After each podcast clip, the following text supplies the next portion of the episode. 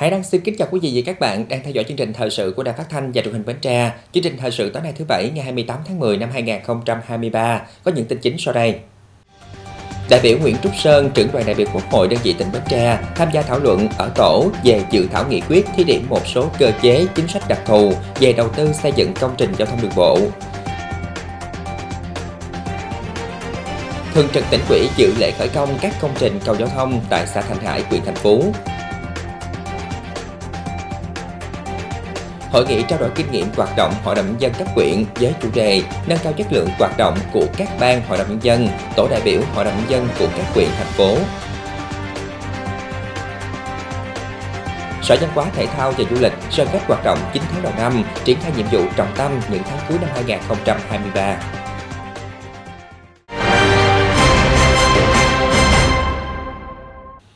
Thưa quý vị, tiếp tục chương trình kỳ họp thứ 6 Quốc hội khóa 15, chiều qua ngày 27 tháng 10, đại biểu Quốc hội thảo luận tại tổ về việc điều chỉnh một số nội dung của nghị quyết số 53 ngày 24 tháng 11 năm 2017 của Quốc hội về báo cáo nghiên cứu khả thi dự án thu hồi đất, bồi thường, hỗ trợ tái định cư cảng hàng không quốc tế Long Thành, dự thảo nghị quyết thí điểm một số cơ chế chính sách đặc thù về đầu tư xây dựng công trình giao thông đường bộ. Tham gia thảo luận tại tổ thảo luận số 9, đại biểu Nguyễn Trúc Sơn, trưởng đoàn đại biểu Quốc hội tỉnh Bến Tre, có ý kiến về một số nội dung trong dự thảo nghị quyết thí điểm một số cơ chế chính sách đặc thù về đầu tư xây dựng công trình giao thông đường bộ. Dùng đồng bằng sông Cửu Long và hiện nay đối với à, Bến Tre chúng tôi đó thì à, hiện nay đang có hai cái dự án cùng với à, tỉnh Vĩnh Long, tỉnh Trà Vinh và tỉnh Tiền Giang đang tâm nằm trong cái chương trình là đường gian biển À, hiện nay chính phủ cũng đã thông qua nghị quyết 108 ngày 18 tháng 7 cũng như là cái thông báo kết luận của Thủ tướng Chính phủ à, là, là, là ngày 14 tháng 7 thông báo 277 đó. Thì 13 tỉnh đồng bằng sông Long đang thực hiện một dự án à, à, đường gian biển của khu vực đồng bằng sông Long. Thì trong đó có 16 dự án. Thì chỉ có 3 tỉnh là Trà Vinh, Bến Tre, Tiền Giang. Hiện nay có hai cây cầu nằm trên hai cái ba tỉnh này à, nó cũng là nó thực tế nó chưa là quốc lộ nhưng mà đã nằm trong cái trục đã dự án ven biển và đã được chính phủ đưa vào cái ờ, cái danh mục sẽ đầu tư tới tiền tuyến đường ven biển này. Nhưng mà khi tôi tham khảo cái danh mục à, kèm theo á, thì nó lại chưa có. Nhưng mà so với cái tiêu chí mà như cái điều ba này đưa ra đó là nó có thời gian nó có nguồn vốn rõ ràng thì à, một là giữa Bến Tre với Tiền Giang là cây cầu à, cửa đại hai là giữa Bến Tre với Trà Vinh là cây cầu của Chiên hai. À, thì à, rất là đáp ứng được cái cái tiêu chí của cái cái nhóm 3 chính sách này. Thì tôi đề nghị trong cái danh mục này nên đưa vào vừa qua thủ tướng chính phủ cũng đã vào làm việc với các tỉnh đồng bằng sông Long cũng đã có kết luận và thống nhất theo cái này nhưng mà trong cái danh mục chúng chúng tôi chưa thấy. Mà nếu không làm hai cái cái cây cầu uh, liên tỉnh này đó thì cả tuyến đường ven biển nó không phát huy hiệu quả. Theo chương trình kỳ họp thứ 6 Quốc hội khóa 15, hôm nay và ngày mai, Quốc hội nghỉ. Thứ hai ngày 30 tháng 10, Quốc hội dành cả ngày làm việc tại hội trường, thảo luận việc triển khai thực hiện các nghị quyết của Quốc hội về các chương trình mục tiêu quốc gia về xây dựng nông thôn mới giai đoạn 2021-2025, giảm nghèo bền vững giai đoạn 2021-2025, phát triển kinh tế xã hội vùng đồng bào dân tộc thiểu số và miền núi giai đoạn 2021-2030. Sáng nay ngày 28 tháng 10, Hội Khoa học Kỹ thuật Cầu đường Bến Tre phối hợp với Bộ Chỉ huy quân sự tỉnh và Quỹ ban dân Quyền thành phố tổ chức lễ khởi công cầu Rạch Bà 1 và Rạch Bà 2 ở ấp Thạnh Thới A, xã Thành Hải. Đến dự có Phó Bí thư Thường trực tỉnh ủy, phụ trách tỉnh ủy, Chủ tịch Hội đồng nhân tỉnh Bến Tre Hồ Thị Quang Yến, Chủ tịch Ủy ban Mặt trận Tổ quốc Việt Nam tỉnh Nguyễn Thị Hồng Nhung, lãnh đạo Sở Giao thông Vận tải, Hội Khoa học Kỹ thuật Cầu đường tỉnh cùng lãnh đạo quyền thành phố và các đơn vị tài trợ. Cầu Rạch Bà 1 dài gần 52 m, ngang 3,5 m, cầu Rạch Bà 2 dài hơn 24 m, ngang 3,5 m. Tổng kinh phí xây dựng hai công trình gần 2 tỷ đồng, do Hội Khoa học Kỹ thuật Cầu Đường tỉnh vận động các công ty doanh nghiệp hỗ trợ. Dự kiến, hai cầu xây dựng trong vòng 3 tháng sẽ hoàn thành, đưa vào sử dụng phục vụ cho khoảng 50 hộ dân trong ốc Thành Thới A, xã Thành Hải, đi lại và vận chuyển hàng hóa dễ dàng hơn. Đây còn là công trình chào mừng Tết Quân dân năm 2024. Phát biểu tại buổi lễ, lãnh đạo của ban nhân dân huyện gửi lời cảm ơn đến Hội Khoa học Kỹ thuật Cầu Đường tỉnh và các đơn vị tài trợ, đồng thời yêu cầu người dân địa phương tạo điều kiện thuận lợi để đơn vị thi công đảm bảo tiến độ, Đối với đơn vị thi công, xây dựng cầu đúng theo hồ sơ thiết kế, đảm bảo chất lượng công trình và thời gian theo yêu cầu. Sau buổi lễ, lãnh đạo tỉnh huyện, đơn vị tài trợ đã thực hiện nghi thức khởi công cầu. Được sự thống nhất của Thường trực Hội đồng Nhân tỉnh, chiều ngày 27 tháng 10, Thường trực Hội đồng Nhân dân huyện Châu Thành đăng cai tổ chức hội nghị trao đổi kinh nghiệm hoạt động Hội đồng Nhân dân cấp huyện lần thứ tư, nhiệm kỳ 2021-2026 với chủ đề nâng cao chất lượng hoạt động của các ban Hội đồng Nhân dân, tổ đại biểu Hội đồng Nhân dân của các huyện, thành phố. Tham dự và chủ trì hội nghị có ông Lê Giang Khê, Phó Chủ tịch Hội đồng Nhân dân tỉnh, ông Quỳnh Thanh Tuấn, Phó Bí thư Thường trực quyện ủy, Chủ tịch Hội đồng Nhân dân quyện Châu Thành, ông Bùi Thành Dương, Phó Bí thư Thường trực quyện ủy, Chủ tịch Hội đồng Nhân dân quyện Ba Tri, ông Tạ Giang Lâm, Phó Chủ tịch Hội đồng Nhân dân quyện Châu Thành. Tại hội nghị, đại biểu đã nghe báo cáo đề dẫn của Thường trực Hội đồng Nhân dân tỉnh, các tham luận của Thường trực Hội đồng Nhân dân các quyện thành phố, của Quỹ ban Nhân dân quyện Châu Thành, Thường trực Hội đồng Nhân dân xã Phú Túc, quyện Châu Thành, các báo cáo tham luận tập trung vào ba nội dung chính, những thuận lợi và khó khăn trong việc thẩm tra các dự thảo nghị quyết, báo cáo, đề án và giải pháp để nâng cao chất lượng báo cáo thẩm tra của các ban hội đồng nhân dân, kinh nghiệm và giải pháp nâng cao hiệu quả trong hoạt động giám sát của các ban của Hội đồng Nhân dân trong các lĩnh vực phụ trách, tham luận về vai trò của tổ đại biểu Hội đồng Nhân dân trong việc nghiên cứu tài liệu, chuẩn bị đóng góp ý kiến cho kỳ họp Hội đồng Nhân dân, tổ chức cho đại biểu Hội đồng Nhân dân tiếp xúc cử tri, tổ chức giám sát chuyên đề và giải pháp nâng cao chất lượng hoạt động của tổ đại biểu Hội đồng Nhân dân.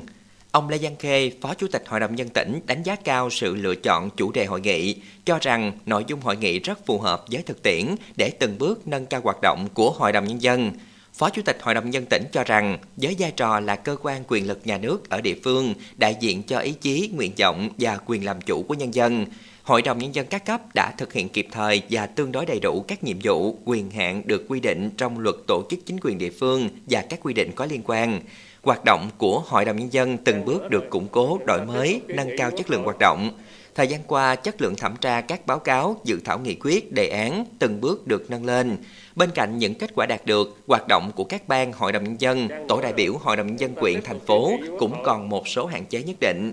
Trong thời gian tới, ông đề nghị Thường trực Hội đồng Nhân dân các quyện, thành phố quan tâm một số nội dung sau. Là hoạt động giám sát phải tuân thủ theo cái quy định của luật hoạt động giám sát của Quốc hội và Hội đồng dân, nghị quyết số 594 của Quốc hội ngày 12 tháng 9 năm 2002 của Ủy ban Thường vụ Quốc hội và các cái văn bản hướng dẫn của Hội đồng dân cấp tỉnh ờ, về cái hoạt động giám sát. Là đối với các hoạt động giám sát thì ờ, hướng theo các cái số lượng cuộc giám sát phù hợp à, với cái điều kiện tập trung ờ, nâng cao chất lượng và hiệu quả. Đối với các tổ đại, tổ đại biểu hội đồng dân thì à, giám sát việc giải quyết kiến nghị của cử tri trên địa bàn do mình ứng cử Ờ, tổ chức tiếp ờ, nhận hoặc theo sự phân công của thường trực hội đồng dân. Ngoài ra có thể nghiên cứu lựa chọn giám sát chuyên đề nếu thấy cần thiết. Thì sau giám sát thì phải có báo cáo, kết quả giám sát và phải cần phải đánh giá cụ thể, mặt được, mặt chưa được, kết luận và các cái kiến nghị. Đặc biệt là cái thời gian để chúng ta khắc phục, thực hiện. Kết thúc hội nghị, Thường trực Hội đồng Nhân dân huyện Châu Thành đã ký biên bản bàn giao nhiệm vụ đăng cai tổ chức hội nghị trao đổi kinh nghiệm hoạt động Hội đồng Nhân dân cấp huyện lần thứ 5, nhiệm kỳ 2021-2026 cho Thường trực Hội đồng Nhân dân huyện Ba Tri, dự kiến tổ chức vào tháng 5 năm 2024. Thưa quỹ quyền của lãnh đạo Bộ Công an, lãnh đạo Công an tỉnh Bến Tre đã đến Ngân hàng Nông nghiệp và Phát triển Nông thôn chi nhánh Bến Tre trao quyết định và kỷ niệm chương bảo vệ an ninh tổ quốc cho ông Vũ Hồng Dụ, Giám đốc Ngân hàng Nông nghiệp và Phát triển Nông thôn chi nhánh tỉnh Bến Tre.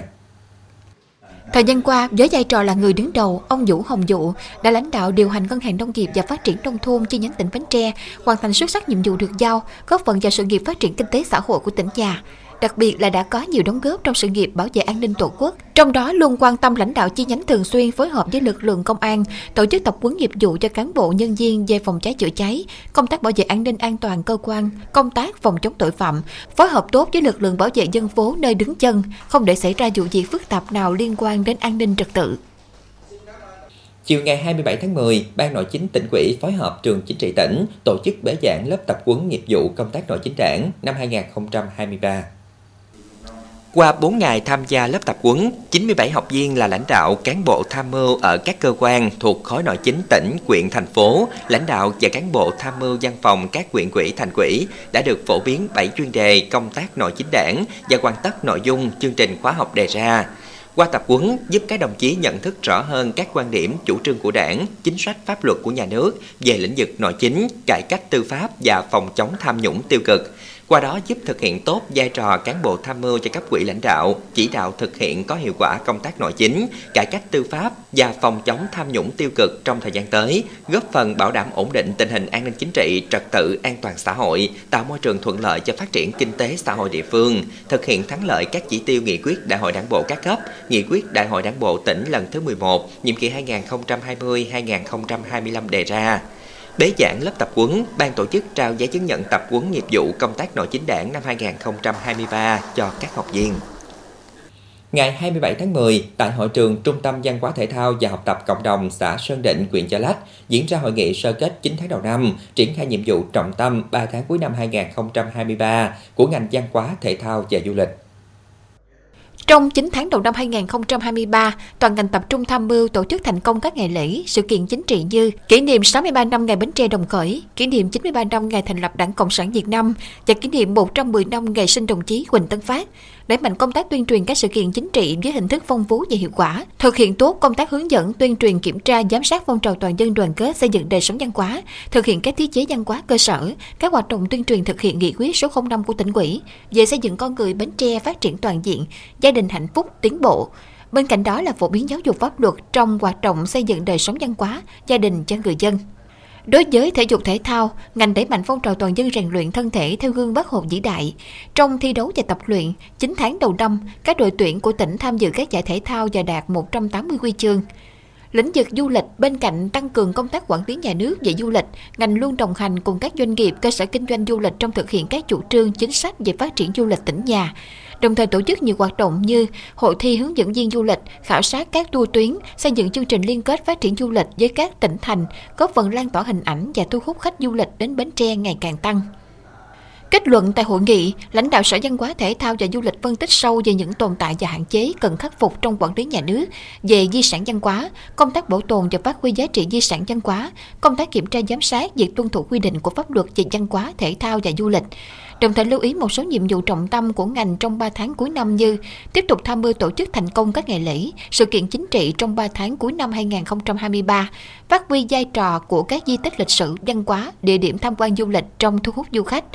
toàn ngành văn hóa thể thao và du lịch tập trung hoàn thiện các quy chế, quy định, quy trình nội bộ, nâng cao năng lực quản lý, điều hành và chuyên môn nghiệp vụ của cán bộ, công chức, viên chức và người lao động trong ngành, đẩy mạnh công tác thanh tra kiểm tra, xử lý kịp thời các vi phạm trong lĩnh vực văn hóa thể thao và du lịch, tạo môi trường lành mạnh, minh bạch và hiệu quả cho hoạt động của ngành. Ngày 27 tháng 10, Thành ủy Bến Tre tổ chức buổi tiếp xúc đối thoại trực tiếp với nhân dân về việc sáp nhập địa giới hành chính phường 4, phường 5, phường An Hội theo tinh thần nghị quyết số 35 ngày 12 tháng 7 năm 2023 của Ủy ban Thường vụ Quốc hội về việc sắp xếp đơn vị hành chính cấp huyện cấp xã giai đoạn 2023-2030. Theo dự kiến, giai đoạn năm 2024-2025, phường 4, phường 5, phường An Hội sẽ sáp nhập thành một phường nhằm giúp tinh gọn bộ máy và góp phần đưa thành phố Bến Tre lên đô thị loại 1 trong tương lai. Thời gian dự kiến hoàn thành là tháng 9 năm 2024. Qua công tác tuyên truyền và nắm bắt thông tin, đa số người dân trong diện sáp nhập đều đồng tình với việc sáp nhập địa giới hành chính của ba phường thành một phường. Buổi tiếp xúc đối thoại đã giải trình các ý kiến kiến nghị đề xuất của cán bộ công chức, người hoạt động không chuyên trách và nhân dân các phường về các vấn đề như công tác sắp xếp, bố trí và chế độ chính sách của cán bộ công chức viên chức sau khi sắp nhập, lưu trữ thông tin của người dân, xây dựng trụ sở mới. Lãnh đạo thành ủy Bến Tre cho biết, sắp xếp đơn vị hành chính cấp xã là một nhiệm vụ rất quan trọng nhằm tổ chức hợp lý đơn vị hành chính phù hợp với thực tiễn, giúp hệ thống chính trị được tinh gọn, góp phần phát huy mọi nguồn lực, thúc đẩy phát triển kinh tế xã hội, nâng cao đời sống người dân. Đồng thời đề nghị Ủy ban nhân dân thành phố phối hợp các ban đảng thành quỹ, mặt trận tổ quốc và các đoàn thể thành phố, đảng quỹ phường 4, phường 5, phường An Hội làm tốt công tác tuyên truyền để tạo sự đồng thuận cao trong nhân dân, chuẩn bị các phương án sắp xếp, bố trí đội ngũ cán bộ, công chức, những người hoạt động không chuyên trách để kịp thời sắp xếp, bố trí khi sắp nhập, thực hiện các mặt công tác ổn định tư tưởng cán bộ, công chức, người hoạt động không chuyên trách và nhân dân để đảm bảo an ninh chính trị và trật tự an toàn xã hội trên địa bàn. Thưa quý vị, ngày 27 tháng 10, Ban Quản lý Dự án Phát triển chuỗi giá trị nông nghiệp thông minh thích ứng biến đổi khí hậu tại tỉnh Bến Tre, gọi tắt là dự án CSAT Bến Tre, phối hợp với Hội Liên hiệp Phụ nữ và Sở Nông nghiệp và Phát triển Nông thôn tỉnh, tổ chức tọa đàm, tham vấn để xây dựng kế hoạch hành động chuyển đổi giới và kế hoạch hành động thanh niên. Tham dự buổi tọa đàm, các đại biểu được thông tin tổng quan về dự án CSAT Bến Tre. Theo đó, dự án được triển khai trên địa bàn 8 quyện và thành phố Bến Tre từ năm 2022 đến năm 2026. Mục tiêu chính là hỗ trợ phát triển nông nghiệp bền vững thích ứng với biến đổi khí hậu vùng đồng bằng sông Cửu Long tại tỉnh Bến Tre, theo nghị quyết số 120 của chính phủ. Đối tượng hưởng lợi trực tiếp là hộ nghèo, cận nghèo, các hộ dễ bị tổn thương, phụ nữ nông thôn và hộ do phụ nữ làm chủ, thanh niên nông thôn. Ngoài ra, các nội dung liên quan đến các chính sách cơ chế liên quan đến phát triển chuỗi giá trị, phát triển sinh kế tỉnh Bến Tre giai đoạn 2020-2025 và định hướng đến năm 2030. Kế hoạch phát triển chuỗi giá trị nông nghiệp chủ lực của tỉnh cũng được ngành nông nghiệp và phát triển nông thôn thông tin đầy đủ kịp thời. Từ đó góp phần định hướng giúp chị em tham gia các tổ nhóm hợp tác, doanh nghiệp được tiếp cận nguồn vốn, phát triển kinh tế cũng như tiếp cận thị trường, tìm được đầu ra ổn định cho sản phẩm. À, dự án này à, triển khai rất là thiết thực thì trong thời gian tới à, cũng mong cái à, à, cái chính sách mà cái của dự án CSAT á, thì à, sẽ hỗ trợ cho phụ nữ phát triển kinh tế để phát triển cái dịch vụ nông nghiệp và cái phát triển cái những cái chuỗi giá trị thông minh đó. Mình mong muốn sắp tới thì cũng có Ờ, bên ờ, xã thì chúng ta cũng hỗ trợ rất là nhiều. Thì hỗ trợ bên nguồn vốn để mà mình về để mình mua những cái vật liệu, cái hàng về mình tự làm, tự may, mình tự bán luôn. Chứ bây giờ nói về hàng xuất khẩu là không có còn nữa. Bên cạnh đó, đại biểu cũng đã trao đổi chia sẻ các nội dung liên quan đến chính sách, giải pháp hỗ trợ phụ nữ khởi nghiệp, khởi sự kinh doanh, nhất là hỗ trợ về nguồn vốn, hỗ trợ liên kết sản xuất kinh doanh, phát triển thương hiệu, giải pháp hỗ trợ giá vật tư nông nghiệp cho người dân, công tác phối hợp tổ chức các hoạt động đào tạo, bồi dưỡng tập huấn, khởi nghiệp đổi mới sáng tạo cho phụ nữ, chính sách hỗ trợ phụ nữ khởi nghiệp trên lĩnh vực khoa học công nghệ, chuyển đổi số, kinh tế tuần hoàn, kinh tế xanh, cùng những chính sách về giới đảm bảo cho phụ nữ và thanh niên dễ bị tổn thương trước các cú sốc của biến đổi khí hậu, phát huy quyền và năng lực của mình, góp phần cải thiện sinh kế, thu nhập gia đình. Xác định xu hướng bất bình đẳng giới và nguyên nhân của xu hướng bất bình đẳng trước tác động ảnh hưởng của biến đổi khí hậu, định hướng cho các tổ chức, nhóm hợp tác sản xuất, phụ nữ và thanh niên tiếp cận tham gia kế hoạch phát triển chuỗi giá trị. Thì ờ, dự án với mong muốn là làm sao hỗ trợ cho ờ, nhóm hưởng lợi là phụ nữ thanh niên có được những cái ờ, đóng góp trong cái vai trò quan trọng cũng như sẽ được ra quyền trong các quyết định của mình trong vấn đề phát triển kinh tế. Gia đình cũng như góp sức phát triển kinh tế xã hội ở địa phương. Cái dự án này thì nó sẽ tiếp sức về cái nguồn lực tài chính để cho các cái hộ dân sớm thực hiện các cái mô hình. Thứ nhất là thực hiện để mà góp phần trong cái vấn đề mà à, giảm cái tỷ lệ hộ nghèo. Cái thứ hai nữa là à, cùng truyền thông trong cái vấn đề thực hiện trong cái à, thực hiện liên kết chuỗi trong sản xuất.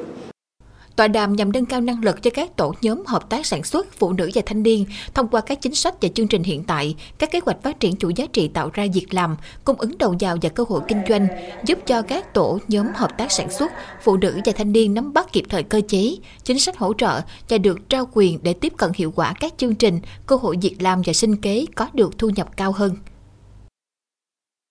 Tiếp theo chương trình thời sự tối nay là tiết mục đời sống dân sinh với những thông tin nổi bật sinh động và thiết thực với hội thi hùng biện tiếng Anh cho học sinh tiểu học và trung học cơ sở trên địa bàn thành phố Bến Tre. Các địa phương trong tỉnh đẩy mạnh triển khai thực hiện giải pháp phát triển nuôi trồng thủy sản thích ứng với tình hình mới.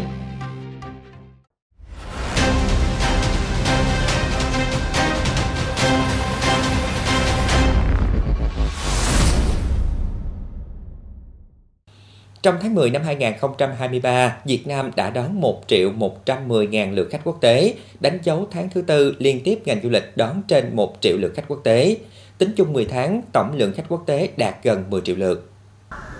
Với những nỗ lực vượt khó của toàn ngành trong thời gian qua, triển khai các hoạt động phát triển sản phẩm, nâng cao chất lượng dịch vụ, xúc tiến quảng bá, tổng lượng khách quốc tế đến Việt Nam đã vượt xa kế hoạch đề ra từ đầu năm. Căn cứ tình hình thực tế, vừa qua Bộ Văn hóa Thể thao và Du lịch đã điều chỉnh mục tiêu đón khách quốc tế năm 2023 từ 8 triệu lên khoảng 12 đến 13 triệu lượt nhằm tạo động lực mới góp phần đẩy nhanh phục hồi, tăng tốc phát triển ngành du lịch hiệu quả, bền vững.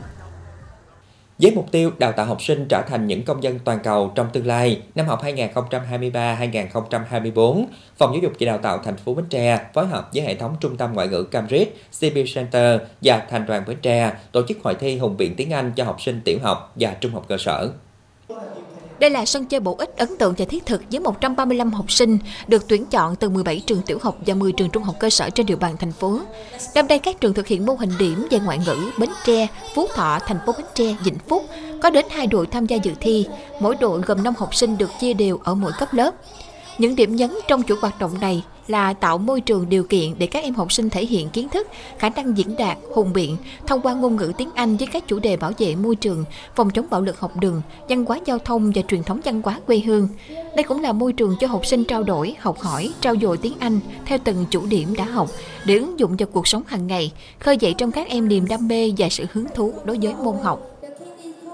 Đến với hội thi này thì em được học thêm những cái kiến thức bổ ích của những cái bạn ở trong trường khác, được đứng trên sân khấu, được giao tiếp trực tiếp với người nước ngoài, em rất là yêu thích điều này và em được giao trao dồi thêm kinh nghiệm để nói tiếng Anh tốt hơn. Với cuộc thi lần này em mong muốn uh, các bạn học sinh để tham gia hoặc không tham gia càng ngày tự tin hơn và giỏi về mặt phần tiếng Anh và về gốc của tiếng Anh. Sau là hội thi tiếng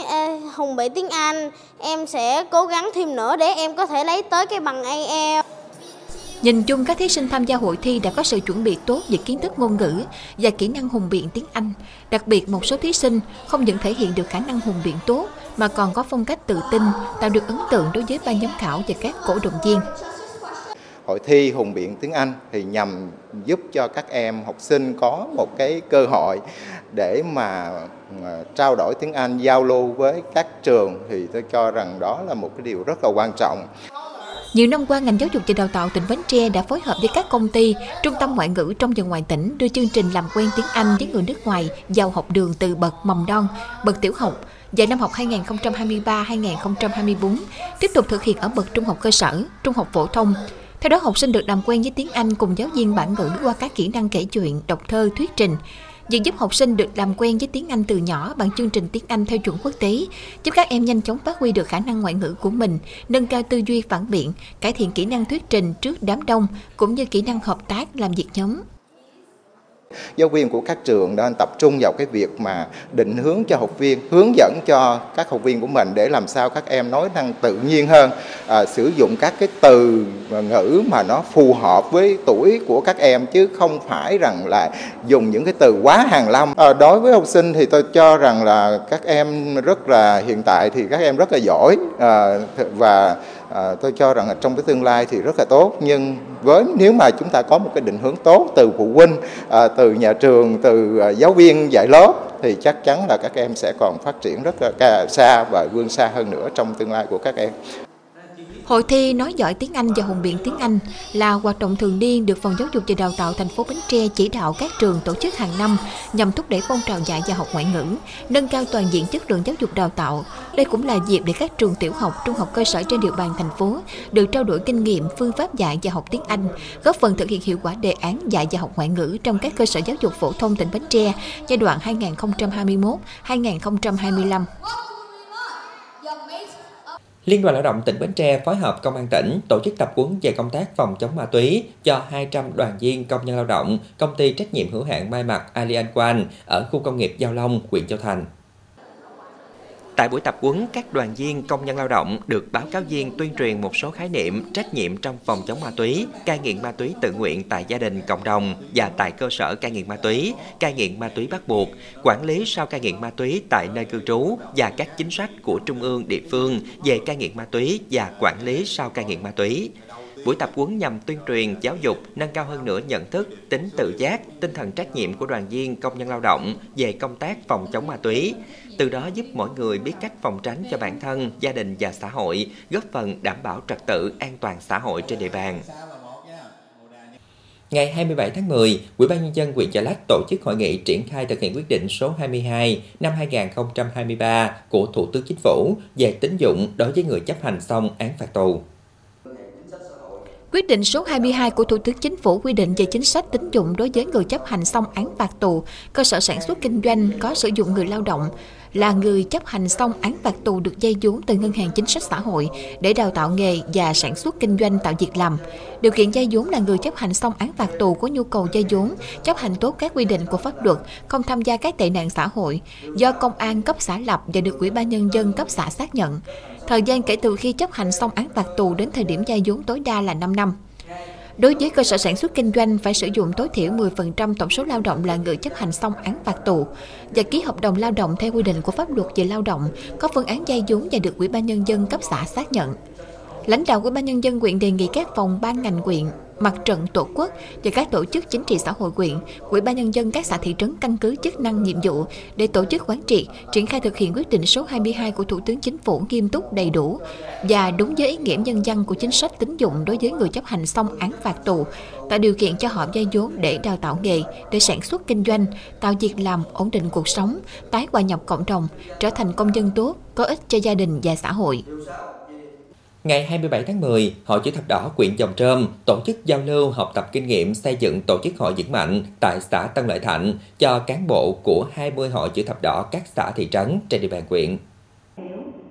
Quyện Dòng Trơm hiện có 21 hội chữ thập đỏ các xã thị trấn với 179 chi hội ấp. Năm 2023 có 15 hội chữ thập đỏ xã hoạt động xuất sắc, 6 tổ chức hội cấp xã hoạt động khá. Trong đó, Hội Chữ Thập Đỏ xã Tân Lợi Thạnh dẫn đầu trong các hoạt động phong trào công tác hội. Tham dự buổi giao lưu, các đại biểu được nghe Chủ tịch Hội Chữ Thập Đỏ xã Tân Lợi Thạnh chia sẻ kinh nghiệm trong việc xây dựng tổ chức hội, phát triển hội viên, vận động các nguồn xã hội hóa, thu hội phí, công tác phối hợp với cấp quỹ chính quyền địa phương và các hội đoàn thể. Trong 9 tháng đầu năm 2023, Hội Chữ Thập Đỏ xã Tân Lợi Thạnh phát triển 118 hội viên mới, nâng tổng số hội viên lên 1.400. Hoạt động thăm hội viên ốm đau 138 trường hợp, phục vụ tang tế 33 hội viên, cứu trợ hội viên gặp khó khăn 11 trường hợp. Thông qua buổi giao lưu nhằm tạo điều kiện cho cán bộ hội chữ thập đỏ các xã thị trấn học hỏi trao đổi kinh nghiệm lẫn nhau trong xây dựng, củng cố phát triển tổ chức hội vững mạnh. Sở Nông nghiệp và Phát triển Nông thôn vừa có văn bản đề nghị các địa phương tăng cường tuyên truyền, thực hiện chuyển giao khoa học kỹ thuật để nhân rộng các mô hình nuôi trồng thủy sản thích ứng với tình hình mới. Nhằm thúc đẩy sản xuất trong bối cảnh thị trường xuất khẩu đang dần phục hồi, nhu cầu tiêu thụ thủy sản gia tăng trong các tháng cuối năm, các lễ hội Noel, Tết Dương lịch, sự thay đổi về nguồn cung cho thị trường Trung Quốc, Sở Nông nghiệp và Phát triển Nông thôn tỉnh Bến Tre vừa có văn bản đề nghị các địa phương đơn vị có liên quan tăng cường thông tin tuyên truyền, chuyển giao khoa học kỹ thuật để nhân rộng các mô hình nuôi nhiều giai đoạn, nuôi tuần hoàn khép kín, nuôi tôm an toàn sinh học, nuôi ứng dụng công nghệ cao và các mô hình liên kết sản xuất hiệu quả, giảm chi phí sản xuất, giúp người nuôi doanh nghiệp giảm thiệt hại và chủ động sản xuất. Đối với hoạt động nuôi tôm nước lợ, cá tra và lồng bè, địa phương và đơn vị có liên quan khuyến cáo người nuôi thả giống các khu vực an toàn, mật độ thả giống nuôi phù hợp, thực hiện các giải pháp hạ giá thành trong nuôi trồng thủy sản, tổ chức kiểm tra kiểm soát điều kiện cơ sở sản xuất và chất lượng giống thức ăn, sản phẩm xử lý môi trường nuôi trồng thủy sản, thực hiện có hiệu quả công tác quan trắc, cảnh báo môi trường để kịp thời khuyến cáo, cảnh báo cho người nuôi tuyên truyền cho các tổ chức cá nhân biết chương trình tín dụng đối với lĩnh vực lâm sản và thủy sản tại văn bản số 5631 ngày 14 tháng 7 năm 2023 của Ngân hàng Nhà nước Việt Nam. Đối với các tổ chức cá nhân nuôi thủy sản, xây dựng kế hoạch chuẩn bị sẵn các điều kiện và chủ động sản xuất trong tình hình mới, hợp tác liên kết sản xuất theo chuỗi để giảm khâu trung gian, giảm giá thành sản xuất, nâng cao chất lượng, áp dụng các hình thức nuôi có chứng nhận như PAB, Global Gap, ASC, để nâng cao giá trị sản phẩm, tuân thủ các khuyến cáo tại các bản tin thông báo kết quả quan trắc môi trường của cơ quan chức năng, phòng ngừa ngăn chặn có hiệu quả các nguồn gây ô nhiễm môi trường nước có thể ảnh hưởng đến dùng nuôi, tuân thủ các quy định về sử dụng chất cấm, thuốc, hóa chất trong nuôi trồng thủy sản, truy xuất nguồn gốc, Doanh nghiệp chế biến xuất khẩu thủy sản quan tâm xây dựng các vùng đô liên kết một cách chặt chẽ, gắn kết với cơ sở nuôi thông qua hợp đồng bao tiêu sản phẩm có đầu tư, cùng có trách nhiệm trong việc giám sát theo dõi quá trình sản xuất. Liên đoàn Thương mại và Công nghiệp Việt Nam VCCI vừa góp ý Bộ Tài chính về việc giảm thuế giá trị gia tăng 6 tháng đầu năm 2024. Theo dự thảo, việc giảm 2% thuế giá trị gia tăng dự kiến áp dụng với một nhóm hàng hóa dịch vụ đang chịu thuế suất 10%. Một số nhóm hàng hóa dịch vụ loại trừ không được giảm thuế giá trị gia tăng. Theo VCCI, các doanh nghiệp gặp khá nhiều vướng mắt khi áp dụng chính sách này, chủ yếu xuất phát từ việc phân loại hàng hóa nào phải chịu thuế 10%, hàng hóa nào được giảm thuế xuống 8%. Mặc dù đã có hướng dẫn, nhưng trên thực tế, việc phân loại vẫn còn nhiều lúng túng. Chính vì vậy, VCCI đề nghị cơ quan soạn thảo cân nhắc phương án giảm thuế giá trị gia tăng cho tất cả các loại hàng hóa dịch vụ từ mức 10% xuống mức 8%. Tiếp tục chương trình là dự báo thời tiết cho đêm nay và ngày mai.